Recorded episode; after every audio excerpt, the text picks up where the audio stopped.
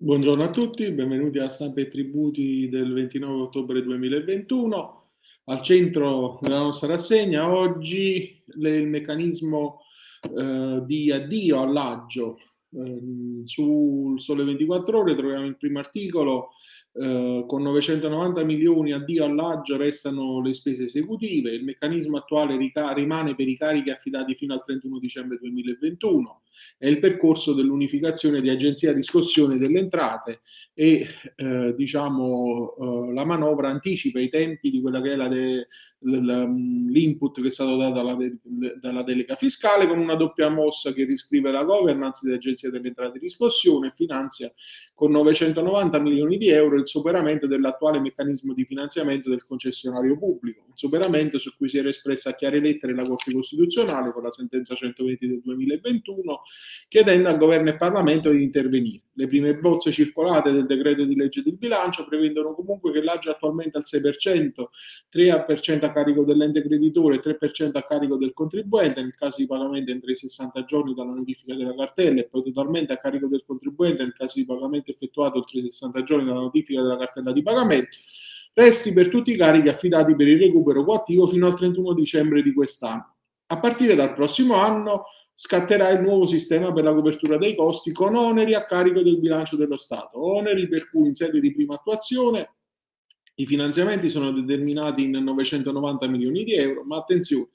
non saranno cancellate tutte le voci di costo a carico del contribuente debitore e dell'ente creditore. Con il regime al debutto dal duemilaventidue ci saranno comunque una quota a carico del debitore denominata spese esecutive correlata all'attivazione di procedure esecutive, come ad esempio pignoramenti e cautelari, fermi ed ipoteche, da parte dell'agente della riscossione, una quota sempre a carico del debitore legata alla notifica della cartella di pagamento e degli atti della riscossione e una quota a carico degli enti creditori diversi dalle amministrazioni statali, dalle agenzie fiscali, dagli enti pubblici previdenziali, trattenuta all'atto dei riversamenti in caso di emanazione di un provvedimento che riconosce in tutto e in parte non dovute le somme affidate, e poi una quota trattenuta all'atto del riversamento pari all'uno per cento delle somme riscosse a carico degli enti creditori diversi dalle amministrazioni statali, dalle agenzie fiscali e dagli enti pubblici previdenziali che si avvalgono degli agenti della riscossione. Al passaggio nel sistema di remunerazione corrisponde anche un cambio di governance che di fatto è l'anticipazione dell'unificazione tra entrate e agenzia riscossione denegata dal D L di delega fiscale varata dal Consiglio dei Ministri il cinque ottobre, ora all'esame della Camera. Il direttore dell'Agenzia delle Entrate diventerà direttore, ora invece presidente, dell'Agenzia delle Riscossione e presiderà il comitato di gestione composto anche da due componenti nominati tra i dirigenti delle Entrate. Di fatto non ci sarà un atto aggiuntivo, ma sarà la convenzione tra M E F e Entrate a individuare obiettivi, oneri di gestione, spese di investimento e quota incentivante connessa al raggiungimento dei target della riscossione, ma c'è di più, perché per incrementare l'efficacia, l'efficienza e l'economicità nello svolgimento sinergico delle rispettive funzioni istituzionali, Entrate e Agenzia della Riscossione possono stipulare convenzioni e protocolli d'intesa che prevedono anche forme di assegnazione temporale dall'una all'altra. Lo stesso articolo ehm, lo troviamo poi naturalmente anche su ehm, su Italia Oggi eh, e riproduce insomma eh, il contenuto eh, della, ehm, della legge ehm, delega, quello che stiamo dicendo, il fondo della riduzione delle tasse, in un articolo di portata più ampia a firma di Cristina Bartelli, in cui eh, insomma non è specificato, viene trattato l'argomento ma non eh, così dettagliatamente come nell'articolo che abbiamo appena esaminato a firma di Marco Mobili e Gianni Parente. Pa, um, in tema di convenzione poi con l'Agenzia delle Entrate e Riscossioni, eh, l'Italia Oggi anticipa la convenzione triennale per gli esercizi duemilaventuno ventitré tra M E F e l'Agenzia delle Entrate e Riscossioni. L'articolo eh, eh, diciamo è ehm, eh, dà il punto su quella che è eh, su, la cifra, diciamo oltre trecentocinquantasei, quattrocentocinquantasei miliardi di euro entreranno nelle casse dell'erario nel duemilaventuno, di cui dieci miliardi arrivano dall'attività di contrasto all'evasione. Sono i dati emersi dalla convenzione triennale per gli esercizi duemilaventuno e ventitré e dall'Agenzia delle Entrate che Italia Oggi è in grado di anticipare. Il gettito che si prevede di realizzare nel triennio ventuno ventitré è pari a quattrocentocinquantasei virgola cinquantadue miliardi di euro nel duemilaventuno, quattrocentottantaquattro virgola cinquantanove nel duemilaventidue e cinquecento nel duemilaventitré. In particolare nel duemilaventuno un totale di entrate da adempimento spontaneo previsto pari a quattrocentoquarantasei milioni, miliardi di euro e dieci miliardi all'attività di contrasto all'evasione. L'obiettivo prioritario dell'erario sarà il recupero dell'imposta indebitamente evasa attraverso il potenziamento dei controlli. In particolare sono previsti un totale di controlli sostanziali pari a centoventimila nel duemilaventuno, centotrenta nel duemilaventidue e centoquaranta nel duemilaventitré, e quindi attraverso il miglior coordinamento tra la Guardia di Finanza e le altre amministrazioni estere ci saranno circa cinquantamila controlli nel duemilaventuno.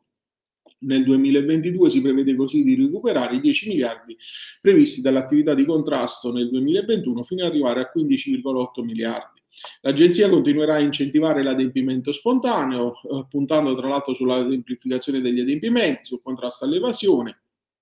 e sul pieno utilizzo dell'interoperabilità delle banche dati nel rispetto della normativa sulla privacy.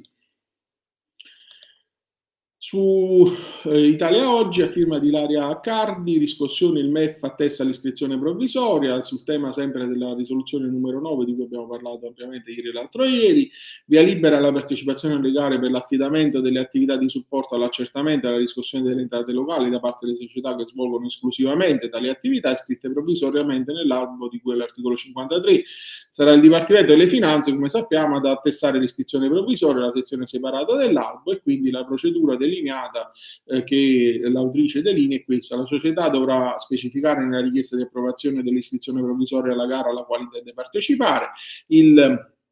Dipartimento eh, delle Finanze attesterà il possesso dei requisiti, della misura e del capitale sociale, eh, e quindi questa attestazione, che nella risoluzione viene definita come presa d'atto, conserva la sua efficacia limitatamente alla singola gara per la quale è stata fatta richiesta. Conseguentemente, ogni volta che vi sia la necessità di partecipare a una nuova gara, eh, bisognerà inviare una nuova richiesta, e quindi viene chiarito che la locuzione poi esclusivamente deve essere intesa come riferimento al tipo di attività che si intende esercitare, per cui se la società vuole svolgere esclusivamente le attività propedeutiche sarà sufficiente l'iscrizione alla società separata, mentre nel caso in cui si voglia esercitare anche le attività di accertamento e riscossione dovrà iscriversi nella sezione principale. L'ultimo articolo di oggi eh, riguarda gli aiuti Covid, variazioni di bilancio in giunta fino a fine anno, a firma di Patrizia Ruffini su Enti Plus, enti locali ed edilizia. Eh, fino al trentuno dicembre potranno essere effettuate con delibera di giunta le variazioni di bilancio riguardanti le risorse che l'emergenza, eh, eh, diciamo, relativa all'emergenza della certificazione Covid, e quindi l'aiuto agli enti locali arriva con un emendamento approvato dalla Camera in sede di conversione del decreto legge centoventuno del duemilaventuno sulle disposizioni in materia di infrastrutture e mobilità sostenibili, in vigore dall'undici settembre e da convertire comunque entro il dieci novembre. Con l'articolo tredici bis ci aggiunge una deroga alla disciplina delle variazioni di bilancio, quest'ultimo nello specifico relativa alle risorse trasferite agli enti locali connesse alla certificazione di cui all'articolo uno virgola ottocentoventisette della legge trenta dicembre duemilaventi numero centosettantotto e l'articolo trenta virgola due del decreto legge quattordici agosto duemilaventi numero centoquattro potranno essere deliberate fino al trentuno dicembre duemilaventuno con deliberazione dell'organo esecutivo, fatte salve in ogni caso le specifiche limitazioni di utilizzo previste dalle norme di riferimento. Le risorse quindi eh, che beneficeranno della delega sono i ristori di entrate di spesa alla certificazione Covid per l'anno eh, duemilaventuno. Le variazioni potranno essere naturalmente effettuate mediante delibera di giunta fino al trentuno dicembre duemilaventuno. Con quest'ultimo articolo eh, vi saluto, vi auguro un buon proseguimento di giornata, un buon fine settimana e vi do appuntamento a mercoledì prossimo. Vi prendo due giorni di vacanza, vi chiedo scusa, ma Eh, diciamo eh, penso che non usciranno nemmeno molte notizie in questi giorni di, eh, di ponte, quindi eh, ci rivediamo prossimamente con stampe e tributi.